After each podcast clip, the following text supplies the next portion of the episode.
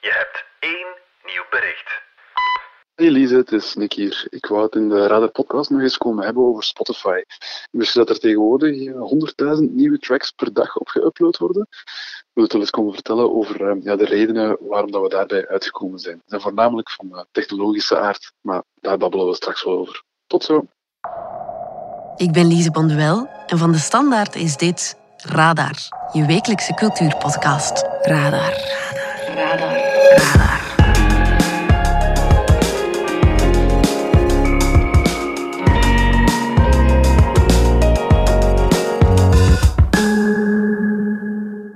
Elke dag komen er zo'n 100.000 nieuwe nummers online. Want dankzij software als Ableton is het veel makkelijker om muziek te maken. Zelfs ik zou het dus moeten kunnen. Maar bon, we gaan dat eens testen. Oké, dus we zitten in Ableton. De klik loopt. En dan ga je een basdrum proberen. Ja. Dat is hem. Te, te. En nu een snare. Wacht, hè. Ja. Pa, pa. En een hi-hat, hè. Voilà. En een bas. Klinkt zo goed verstoord. en een piano, wat denkt u? Maar dus dat is gewoon met die toetsen, hè. Een J, Q, S. Voelde de hit komen? Klaar om op Spotify te zetten? We praten over Ableton en de impact ervan met Nick Deleu. Welkom bij Radar. Radar. Radar. Radar. Radar. Bon, dat was geen vette, maar als ik blijf oefenen, kan ik misschien zelf ook muziek uitbrengen. Of wat denk je, Nick? Dat is zeker het model dat nu gangbaar is. Hè. Um, de drempel is uh, zodanig laag geworden om muziek te maken en om muziek uit te brengen dat dat eigenlijk is wat er momenteel aan het gebeuren is. Oké, dan ga ik al nadenken over mijn bandnaam. ja, je gaat er wel voor moeten zorgen dat die goed opvalt, want begin oktober zijn er nieuwe cijfers bekend geraakt van Spotify, waaruit blijkt dat er elke dag 100.000 nieuwe songs worden geüpload naar streamingdiensten. 100.000? 100.000, dus als je daar wil uh, tussenuit springen, ja, dan moet je, kan je maar beter al beginnen met een goede bandnaam natuurlijk. En ja, die explosie daarvan, dat is, dat is razendsnel gegaan. Hè. Nu zijn het er 100.000 per dag. Uh, een tijdje geleden waren het er maar 60.000 per dag. Als je het vergelijkt met 2018, dan wordt er nu eigenlijk vijf keer zoveel tracks per dag uitgebracht op die streamingdiensten. Dus het gaat enorm snel vooruit. En daar zijn wel een aantal redenen voor. Ja, en een van die redenen is Ableton. Ja, programma's zoals Ableton, die noemen we dan Digital Audio Workstations. En we gaan het nu voor het gemak hebben over muzieksoftware of Ableton als, als één van de voorbeelden dan. Maar ja, je hebt het net al laten horen in de intro. Dat is één muziekprogramma waar je gewoon zelf in kan programmeren wat je wil. En dat is natuurlijk een gigantisch verschil tegenover vroeger. Ja, als je vroeger muziek wou opnemen zonder die software, dan had je eigenlijk een gitaar nodig, of een piano, of een drumstel, of een bas. Ja. Nu zitten die allemaal in, dat, in die software eigenlijk. Dus je spaart om te beginnen al de aankoop uit van een hoop instrumenten. Ja.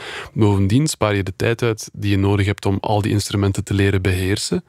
Vroeger was het altijd het idee dat je 10.000 uur moest investeren om een instrument goed onder de knie te krijgen. Ja, als je die 10.000 uur nu gewoon investeert in Ableton of een programma zoals Ableton onder de knie krijgen, dan kan je eigenlijk al die instrumenten al tegelijk aan. Dus alleen al het feit dat het zoveel toegankelijker geworden is om al die verschillende instrumenten te gaan gebruiken, ja, dat zorgt ervoor dat het makkelijker wordt om inderdaad sneller en meer muziek te gaan maken. Ja, en heb je er geen voorkennis voor nodig? Heb je muziekschool, notenleer? Is dat iets wat je nodig hebt om Ableton te kunnen spelen? Het is een stuk intuïtiever eigenlijk. Het is een programma, het is ook niet het meest eenvoudige programma. Je kan er heel erg veel verschillende dingen mee doen, maar het is wel relatief intuïtief. Ja, en dat is ook het grote voordeel voor muzikanten, hè? zoals Lise Dalemans bijvoorbeeld. Zij heeft net haar eigen album uitgebracht, de Deep Sea Diver, met de band Oem.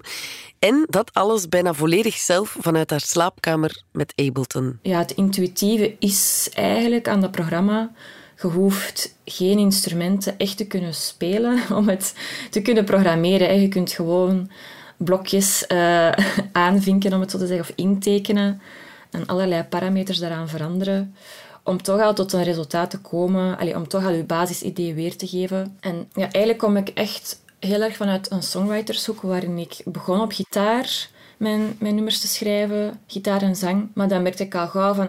Ik had van alles in mijn hoofd zitten dat er dan niet uit kon komen met puur dat. En ben ik gaandeweg toch arrangementen beginnen schrijven voor mijn nummers. Nummer Come en Dan als voorbeeld. Dat begon gewoon met een sintje, basically, dat een soort melodietje speelt. Dan heb ik daar drums over geprogrammeerd. En dan akkoorden.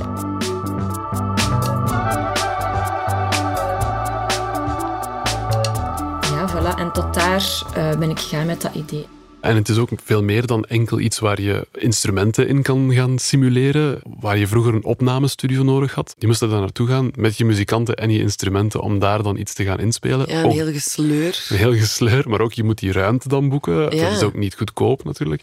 Ook dat kan je allemaal in muzieksoftware zoals Ableton. Ja, Lise Dalemans van Oem deed dat ook startend vanuit haar basisidee. Dan hebben we een eerste drumsessie gedaan. Al jammend een extra drumpartij over de elektronische drums opgenomen. Dan wat gibberish of zo wat fake Engels erover zingen. Dat ik al de klanken mee heb. En dan kwam er gitaar over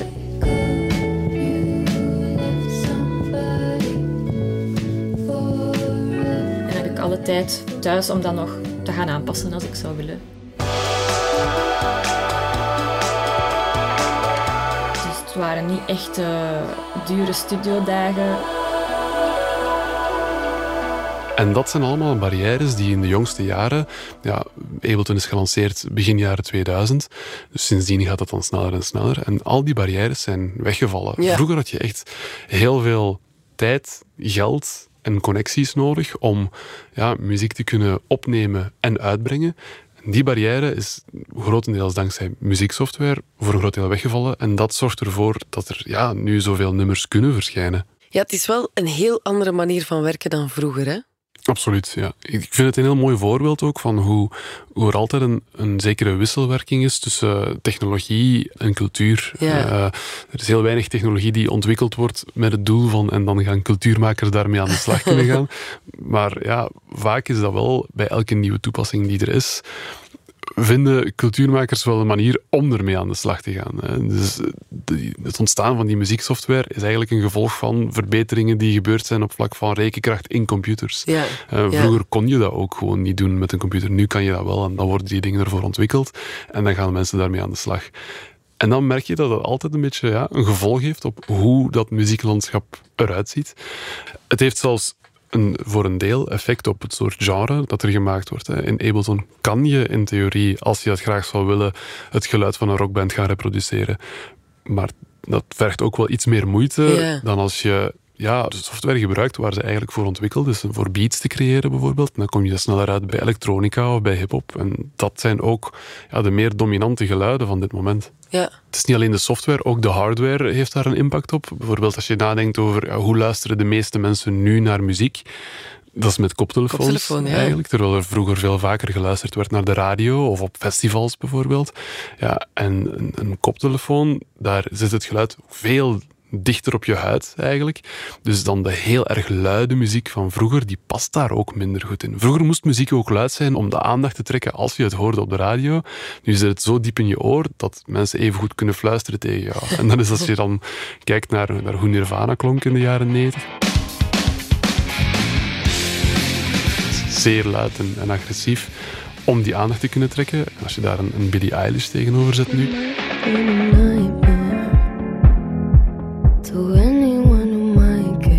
Ja, dat klinkt bijna alsof die echt ja, in je oren aan het fluisteren, aan het fluisteren is.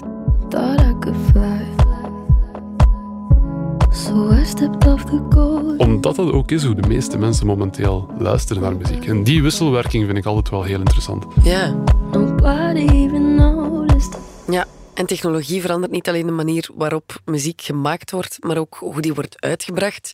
Vroeger had je eigenlijk per definitie een label of publisher nodig om te investeren in het maken van vinyls, cd's, fysieke distributie enzovoort.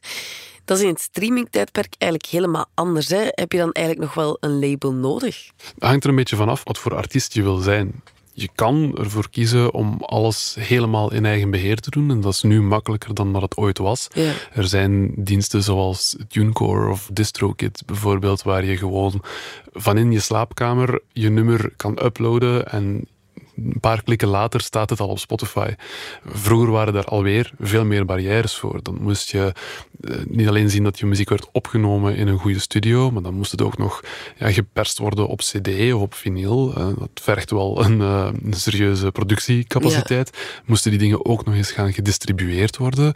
Zorgen dat ze overal in de verschillende winkelrekken lagen. Ja, dat heb je nu allemaal niet echt meer nodig als je het gewoon op, op Spotify kan zetten. Ja. Dus dat betekent dat je het kan helemaal in eigen beheer doen. Maar dat is dan ook weer niet voor iedereen weggelegd. Een label geeft ook wel nog bepaalde voordelen. Al was het maar omdat hoe de meeste labeldeals werken, je krijgt bijvoorbeeld een voorschot waarmee je dan je plaat kan beginnen opnemen. Dat geeft wel een zekere financiële stabiliteit. Mhm. Als je bij een label zit, dan ja, zit je ook doorgaans ingebed in een bepaalde promomachine. Ja. Het label heeft er ook belang bij dat dat album of die single het goed doet, dus ze gaan daar ook actief voor werken. Als je alles in eigen beheer doet, dan moet je zelf veel meer instaan voor die promo, voor die marketing. En je krijgt wel een nieuwe generatie artiesten die daar zeer beslagen in zijn, Ja. maar er zijn er even goed die zeggen, nee, nee, mijn sterkte ligt bij muziek maken en alle andere praktische zaken, daarvoor wil ik wel nog graag samen met een label. Ja, het hangt er een beetje vanaf. uit ook. Ja. En hoe heeft de sector daar zelf op gereageerd over de jaren heen? Van eigenlijk bijna volledige controle door de labels naar werken met mensen die het zelf doen? Het heeft sowieso de machtsverhoudingen een beetje veranderd. Eh, vroeger kon een label echt zeggen: als je niet ingaat op onze voorwaarden, dan brengen we jouw muziek niet uit en dan hoort Ja. niemand het. Artiesten staan nu iets steviger in hun schoenen en zeggen: oké, als de deal mij niet aanstaat, dan ga ik er misschien voor kiezen om het in eigen beheer uit te brengen. Maar dat betekent niet dat de labels nu volkomen machteloos staan. Die 100.000 tracks per dag waar we het in het begin over hadden, dat betekent ook wel inderdaad dat die concurrentie echt moordend geworden is. Ja. En dat is nu iets waar je dan merkt dat labels wel mee beginnen schermen. Van oké, wij hebben wel bepaalde connecties bij de streamingdiensten. Wij kunnen ervoor zorgen dat die nummers in de juiste playlist belanden en dergelijke. Ook dat is iets waarmee geschermd wordt in, in dat soort onderhandelingen. Je hebt ook gesproken met Tsar B, hè, die liever zelf alles in handen houdt. Ja, Sorbi is Justine Bourgeus Ja. eigenlijk. En ik vind dat een van de, de beste voorbeelden van independent artiesten in Vlaanderen. Zij is eerst op toneel verschenen als violiste van School is School in Ja. der tijd. Eh, en ze is dan uiteindelijk solo gegaan onder, met het project Sarbi.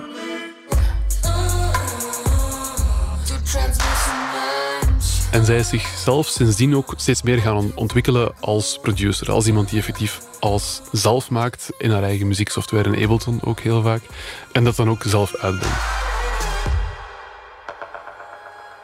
ik was wel heel gelukkig als uitvoerend muzikant. Ik zei altijd, ik ben de uitvoerende, ik ben niet de creator. En dan plots leert je iets kennen, je leert ook een kant van jezelf kennen dat je niet kent. Iedereen heeft al een soort idee in zijn hoofd en die stelt allemaal wel iets voor. En soms waren mijn ideeën zo wat absurd, dat herinner ik mij nog. En voor de eerste keer kun je gewoon, als je dan een programma in je handen hebt, letterlijk doen wat het op dat moment, eh, like wat je buikgevoel je geeft. En dat is enorm bevrijdend. Dat leren werken met Ableton, ze is daar ooit mee begonnen op de tourbus eigenlijk. Ja, als muzikant heb je heel veel tijd die je moet doden of uren die je doorbrengt met wachten. geen beter ding dan je tijd op te vullen met een muziekprogramma. En dat bleek waar te zijn, want sinds die dag heb ik mij nooit meer verveeld. Dat betekent dat je eigenlijk veel meer tijd kan investeren in het maken van die muziek.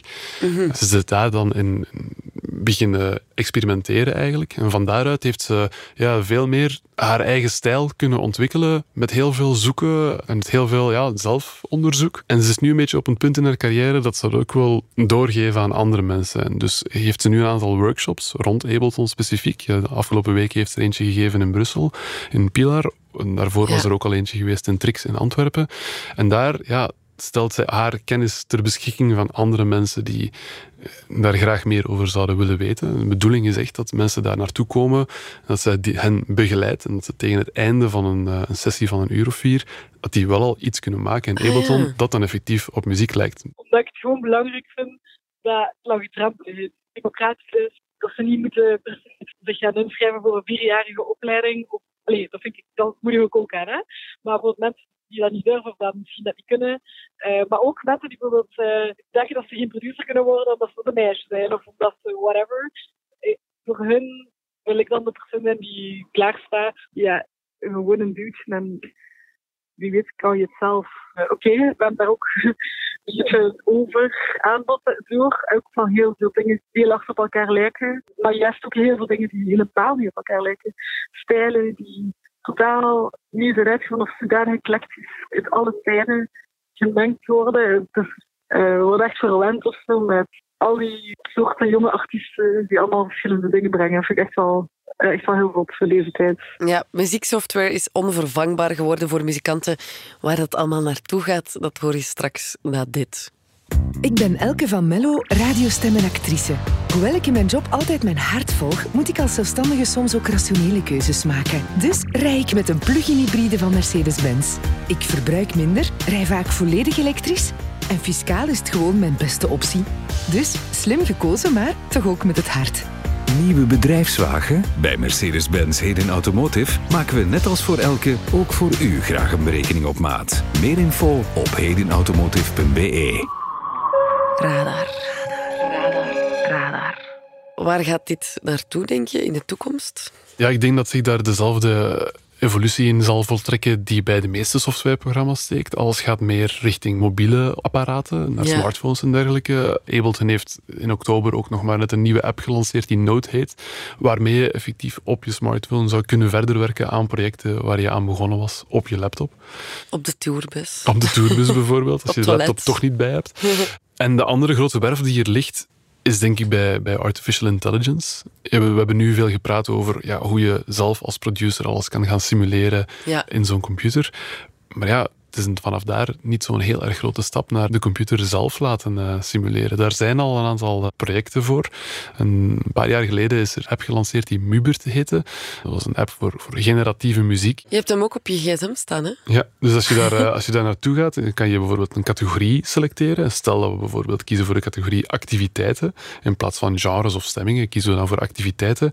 Dan krijg je een lijstje met, met soorten activiteiten waar we uit kunnen selecteren. Stel dat ik bijvoorbeeld wil gaan lopen en dat ik denk, ja, ik loop ongeveer aan een tempo van 160 beats per minuut. En dat is een beetje het tempo waarop ik wil lopen. Dus dan selecteer ik run 160 en ik kan dan kiezen hoe lang dat ik wil dat die song duurt. En dan kan ik klikken op genereer en een paar seconden later heb ik een track.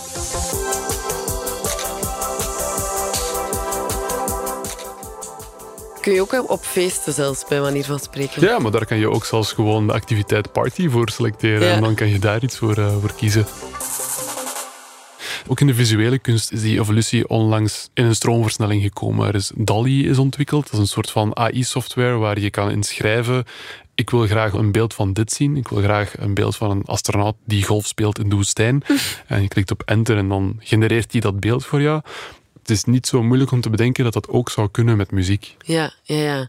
Maar als je programma's hebt zoals Ableton, is het dan eigenlijk ook nog nodig om naar de muziekschool te gaan? Ja, ik denk dat er altijd wel nood aan zal zijn. Al is het maar gewoon als tijdsbedrijf op hobby. maar je merkt ook dat zelfs die producers die werken in Ableton, dat die nog altijd wel de noodzaak inzien van iemand die zijn instrument feilloos beheerst en die daardoor toch nog extra gevoel kan leggen dat je misschien niet kan bewerkstelligen in dat programma met bepaalde beperkte kennis of zo. Ja, het is dus wel een meerwaarde zal alles wel een meerwaarde blijven. Maar ja, de vraag is of dat die muzieksoftware bijvoorbeeld niet ook een plaats kan krijgen in muziekeducatie.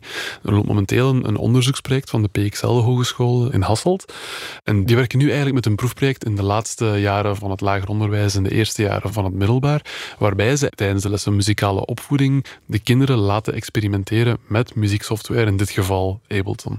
En wat merken ze? Als je dat vergelijkt met de klassieke blokfluitlessen in muzikale opvoeding, ja, daar stoten kinderen zonder ervaring in de muziekschool ja, een beetje op die technische barrière. Je moet dat eerst nog onder de knie krijgen. Je weet niet hoe je noten moet lezen, bijvoorbeeld. En dat wordt dan moeilijk ook voor leerkrachten om dat echt goed te gaan beoordelen. Want ja, kan je kinderen die nooit muziekschool gedaan hebben op dezelfde schaal beoordelen als kinderen die dat wel hebben.